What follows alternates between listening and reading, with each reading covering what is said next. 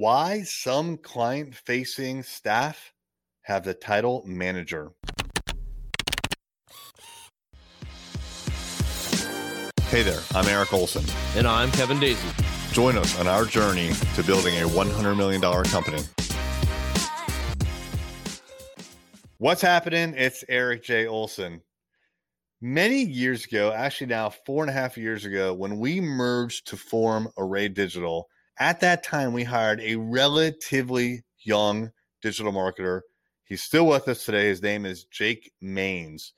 And at the time, Jake was like I said, relatively young, relatively junior when it came to marketing. He had had a couple of marketing jobs, but we were going to give him a lot more responsibility. And in particular, we were going to put him in front of our clients and he was going to pitch digital marketing and he was going to he was going to actually do all the digital marketing. He was our only digital marketer.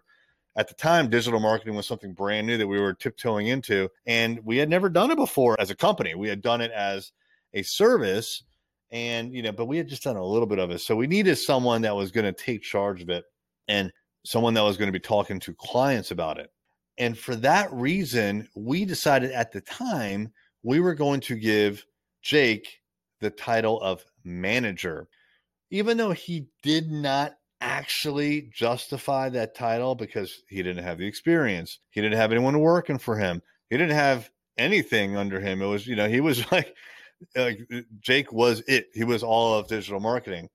So like managers probably, you know, arguably not the right title for him, but we didn't want to have like a kind of a, a really low level bottom of the hierarchy kind of title for Jake and then put him in front of our clients and tell our clients, oh, this guy, you know, he knows what he's talking about. We needed to have a title that indicated that well, all those things that he knew what he was talking about, that he could sell it, and that he could take care of them. So we needed a title that was going to give him a little bit of prestige, I guess maybe is the word, or authority, right? Something that's uh, we, we need to spruce up that that title. So his title was digital marketing manager.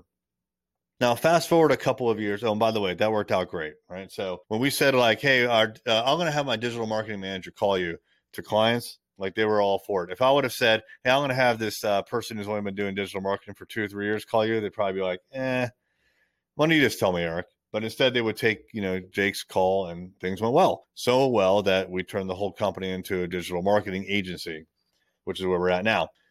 Fast forward to where we're at now. We are hiring a lot of other people to be client facing, and we have a decision to make. What will their titles be?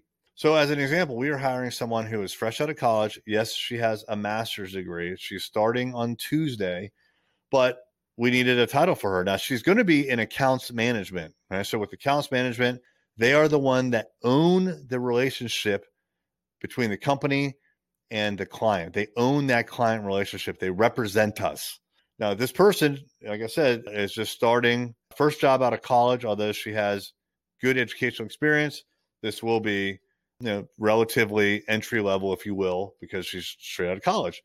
But we're going to call her the account manager, right? So instead of being like, you know, account coordinator, which is, you know, that coordinator title is usually kind of a low level one, uh, manager for the exact same reason that we called Jake the digital marketing manager. So we want her to have a title that indicates that she has some sort of pull in the organization. And it's actually it's appropriate because she will be managing those relationships.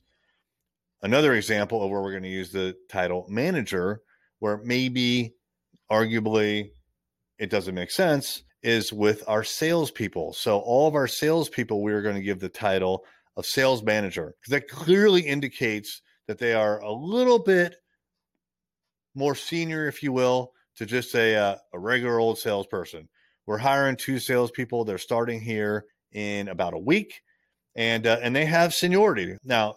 Not seniority as far as how long they've been in the company, obviously, because they're just starting, but they have they have experience. They're not green, and so we want to give them a title that is representative not only of some of their experience, but also just to make sure they have an appropriate title so that when they present themselves to a prospect, it makes a lot of sense. It's the prospect should want to talk to them because they're a manager, right? So, you know, titles are funny things. On the one hand, they they mean nothing. On the other hand, they mean a lot.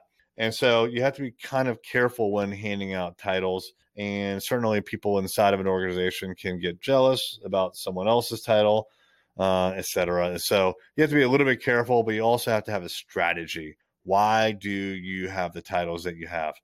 There's usually a reason. You just got to think through it and come up with a strategy. If you like this podcast and you know a lawyer who wants to grow their law firm practice, tell them to check out arraylaw.com. Array Digital exclusively serves managing partners who want to aggressively grow their law firm. arraylaw.com.